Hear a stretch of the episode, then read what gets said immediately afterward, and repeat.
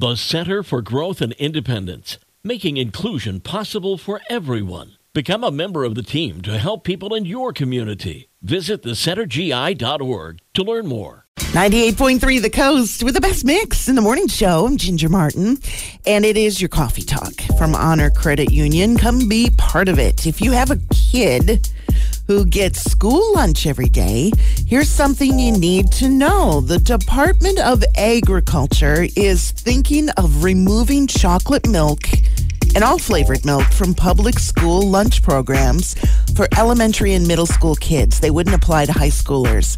The reason being is they all contain lots of sugar. Those who oppose the idea said chocolate milk still has benefits of calcium and vitamin D, and some kids won't drink milk at all if given just the plain option. Those in favor of the ban say it could help lower the rate of childhood diabetes.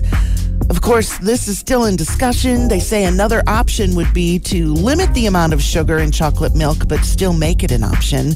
We'll see what happens.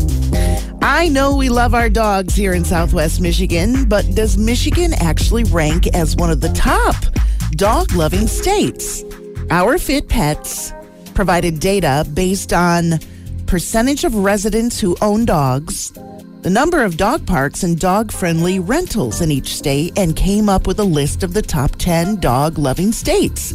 They include, at number 10, Georgia, Tennessee, Oregon, Wyoming, Washington, Nevada, Florida, Arizona, Idaho, and the top dog loving state is Colorado. So, no, Michigan did not make the top 10 list.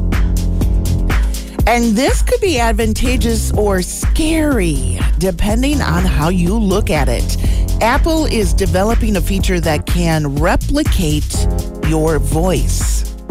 Apple says it's designed for people who have ALS or other diseases that may cause them to lose their voice over time.